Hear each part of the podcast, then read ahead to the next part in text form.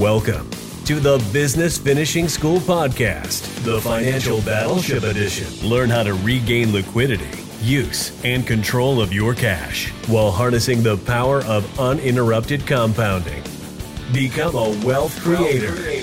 Here's your host, President and CEO of Living Wealthy Financial, Teresa Kuhn.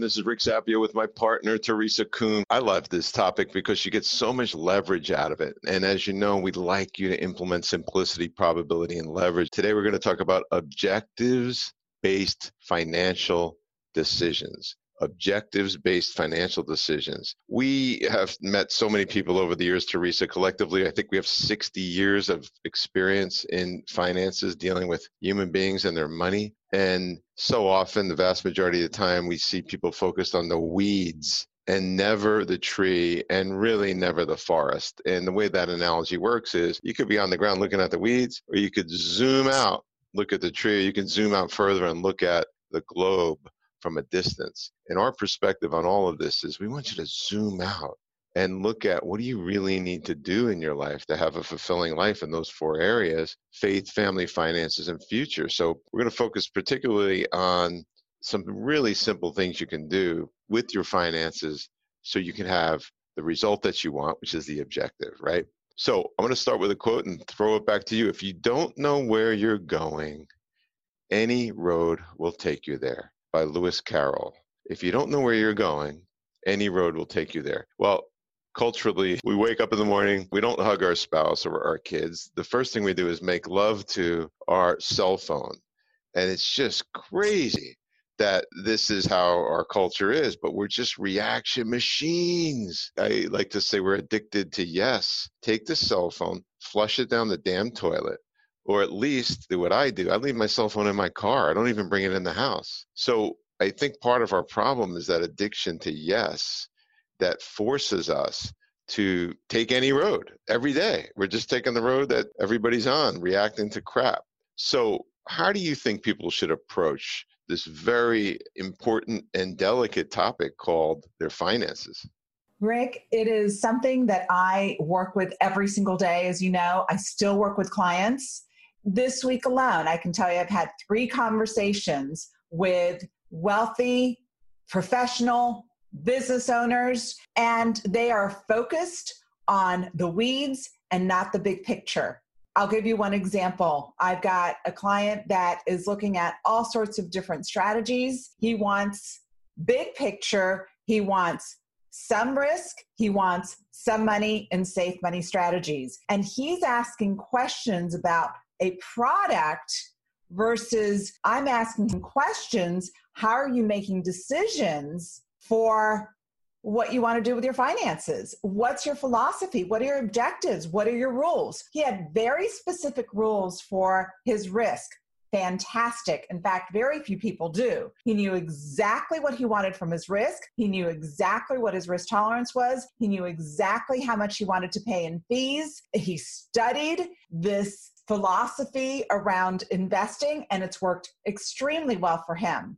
But when it came to the saving strategy, he really didn't have any rules. He didn't really know what he wanted to accomplish. And what we were able to filter out in the conversation was that he had become more conservative over time. He wanted income guaranteed, and he wanted access to his money in case he needed it, but he wanted conservative, guaranteed growth every single year. But when we first talked, it was all over the place. And so instead of going to the weeds, going to very specific product details, we chunked it up and he walked away from that conversation with clarity and an action plan as to how he was going to split up like you talk about your barbell strategy, split up his portfolio of assets into a risk bucket and a safe money bucket. Yeah, we talk about this often. We live in a world that's massively committed to chaos. And it's why we there's over 6 billion pills consumed per month in America for all kinds of disorders. And the reason is we don't have a philosophy from which we're making decisions. And what you're talking about something is so basic but nobody does. If you're going to make financial decisions and you're going to focus on your safe money strategy, which you should have if your goal is maintaining and protecting your wealth, then you should make those decisions based on a philosophy. And that philosophy then becomes a formula that you execute on as opposed to reacting to ads or doing Google searches or whatever else people are prone to do in this world of 40 hours a week staring at screens. So, what would you say, Teresa, is the first step for people to focus on because we're very focused on this, but for people to realize that they need a safe money strategy? What's the first thing they need to do to have that realization? And then what do they do after that? The first thing they should do is define their objectives. What is it that they're trying to accomplish? Most people do want a secure future. Most people want income guaranteed. Most people want liquidity, use and control of their money. And so, if that's an objective and they look at their portfolio or their assets, and all they see is risk everywhere risk in their business, risk in their investments, risk in their real estate, there will not be peace because there is a disconnect between their objectives and their reality.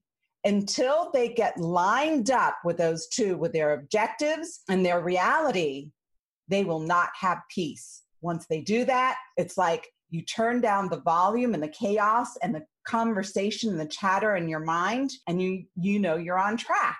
We are addicted to the dopamine, you know, the hits. I had a conversation with another client this week. He's researching all sorts of real estate investment offerings that are out there. If you Google real estate investments, you're going to find hundreds, if not thousands, of different investment opportunities in terms of crowdfunding and in terms of portfolio management. I mean, there's just so much noise there. And we came back to what is your objective? What are you trying to accomplish? Why are you thinking about real estate? How much money do you want to risk in real estate?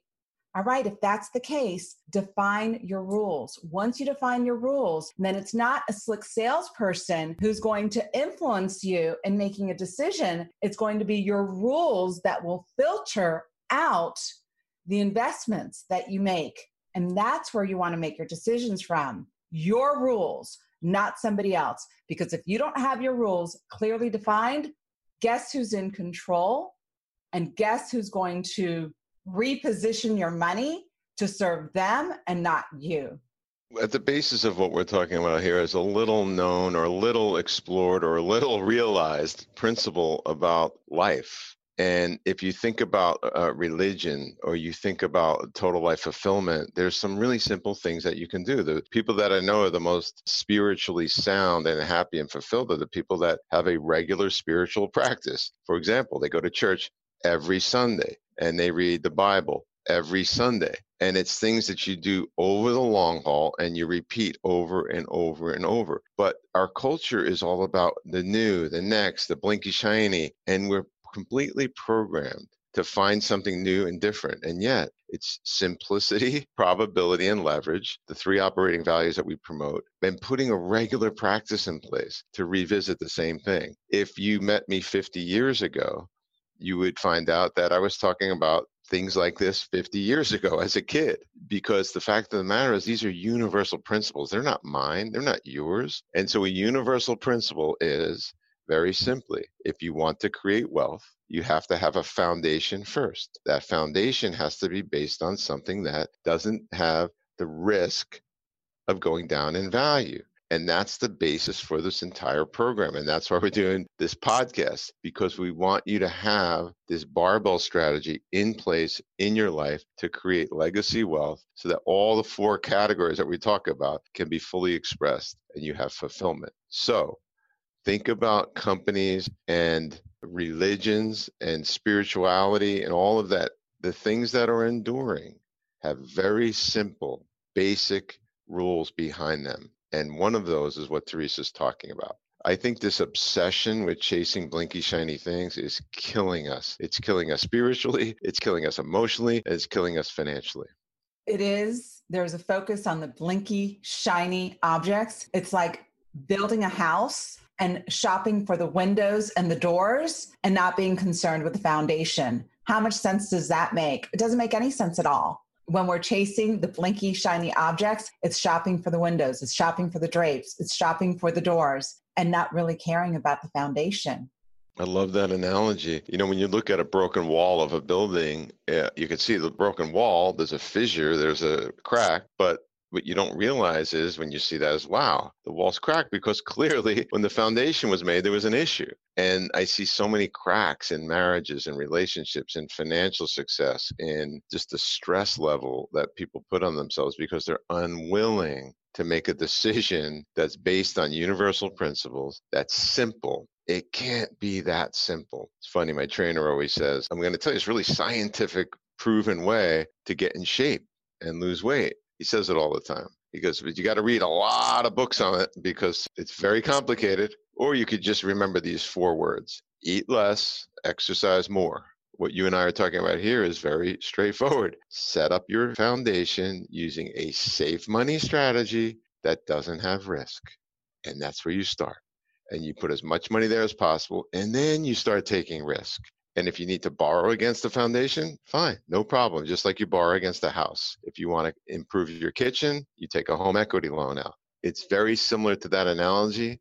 I can't make it any simpler. And I love your analogy. People are picking out the drapes before they build the foundation. And that is what is at the core of this issue in American life. Thanks for listening. Have a great day. Thank you for tuning in to the Business Finishing School podcast, where we teach you business growth simplified. For more information on Business Finishing School or their Business Growth Summit event, visit businessfinishingschool.com.